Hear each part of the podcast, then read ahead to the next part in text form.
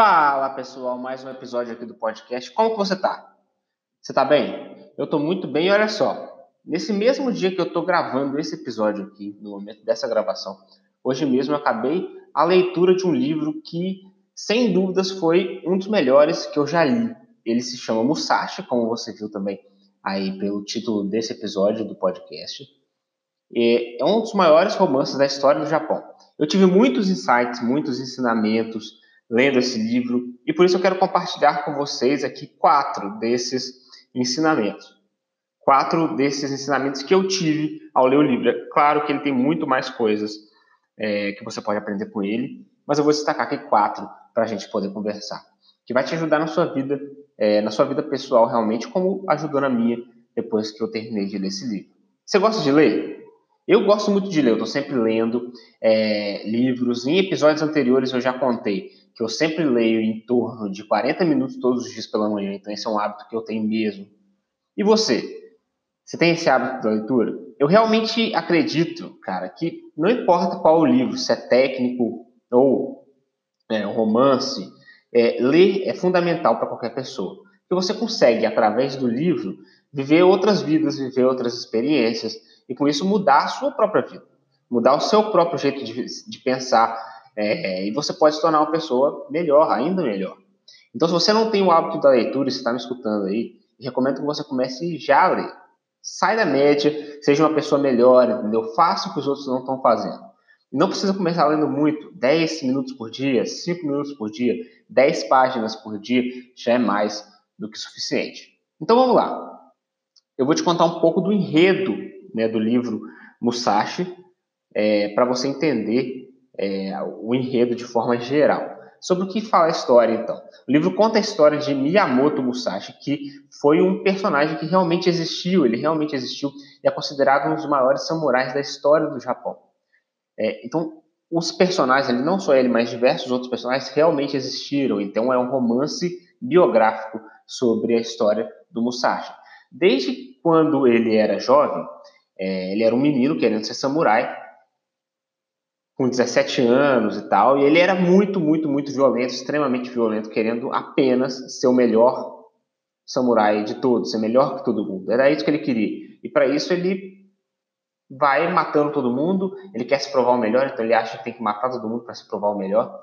E ele vai passando por diversas situações em sua vida, adquirindo as qualidades, a sabedoria ao longo do tempo, a maturidade para se tornar um dos maiores samurais da história do Japão. Então, é, você vai acompanhando essa história real do Musashi e de outros personagens também, porque a história conta também de muitos outros personagens que vão interagindo com o Musashi ao longo do tempo. E, cara, a história é muito, muito, muito boa. No fundo, ela é uma jornada de amadurecimento, é uma jornada de aperfeiçoamento, é uma jornada de melhoria. É, e é uma jornada que todo mundo passa, né? Eu passo, você passa, ou que a gente deveria passar. Todo mundo deveria passar por essa jornada de aperfeiçoamento de parar de olhar para si próprio e começar a olhar para os outros, de tentar parar de mudar o mundo e mudar, na verdade, a si mesmo. Então vamos lá.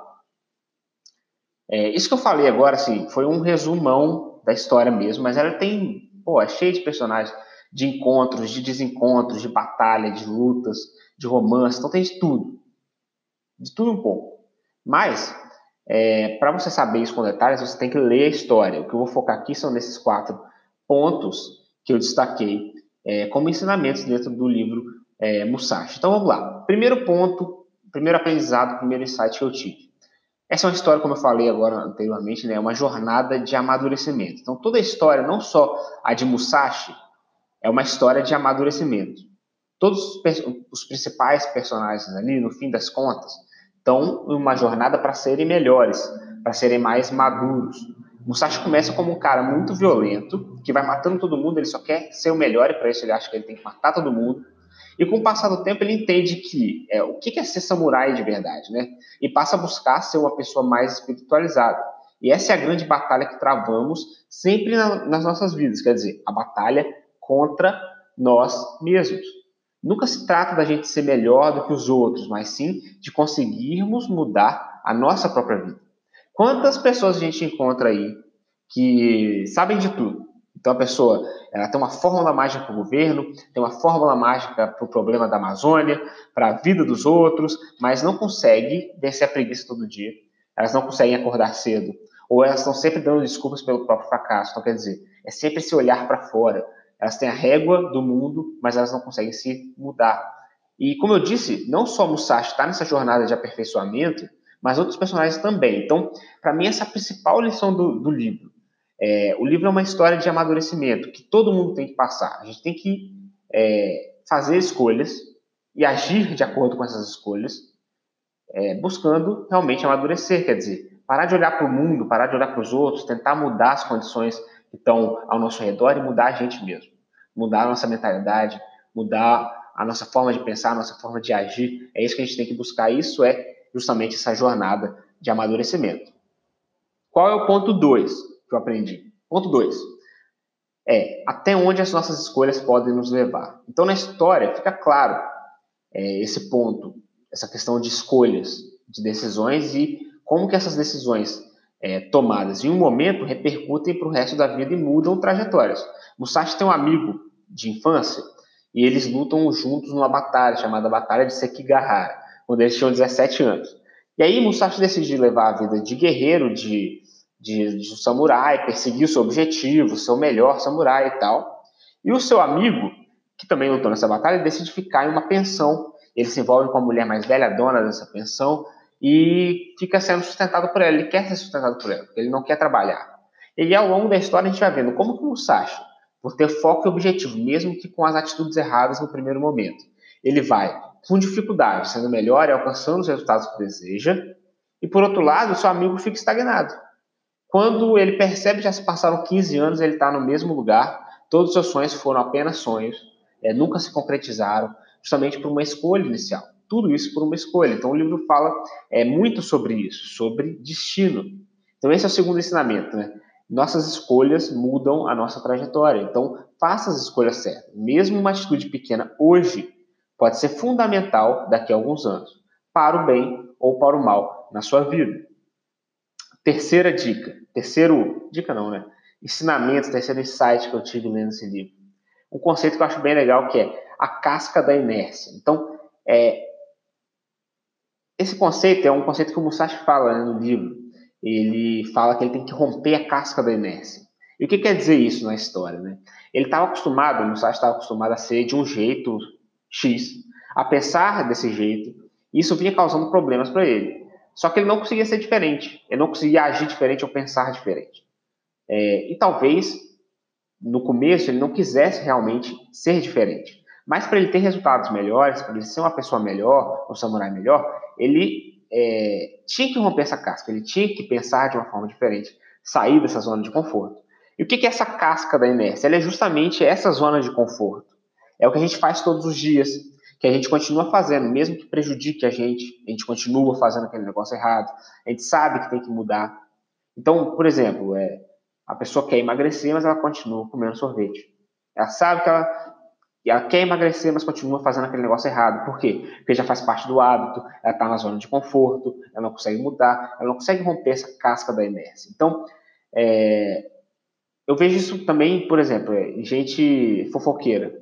A pessoa fala mal dos outros, sabe que isso é errado, sabe que é ruim, ela até pode querer parar de falar desse jeito, mas no fundo, no fundo, no fundo, ela gosta. Ela gosta de falar mal. E isso faz bem momentaneamente, mas no longo prazo não faz. Então, casca da inércia é justamente isso, essa dificuldade que a gente tem de romper com a rotina, de romper com o que a gente já está fazendo, com aquela coisa que nos prejudica, mas é familiar, que você já está acostumado. Em que área da sua vida você precisa romper a casca da inércia? Me responde aí. Em que área você precisa romper essa casca? Independente da área que seja, faça isso rápido, mude, sabe? Porque você tem a capacidade de decidir, você tem a capacidade de mudar para melhor, Sabe, que vida frustrada é essa onde você é refém das circunstâncias, refém da rotina? Que vida triste é essa onde você só vive, mas não pensa, não reflete, só existe, só vai existindo? Entendeu?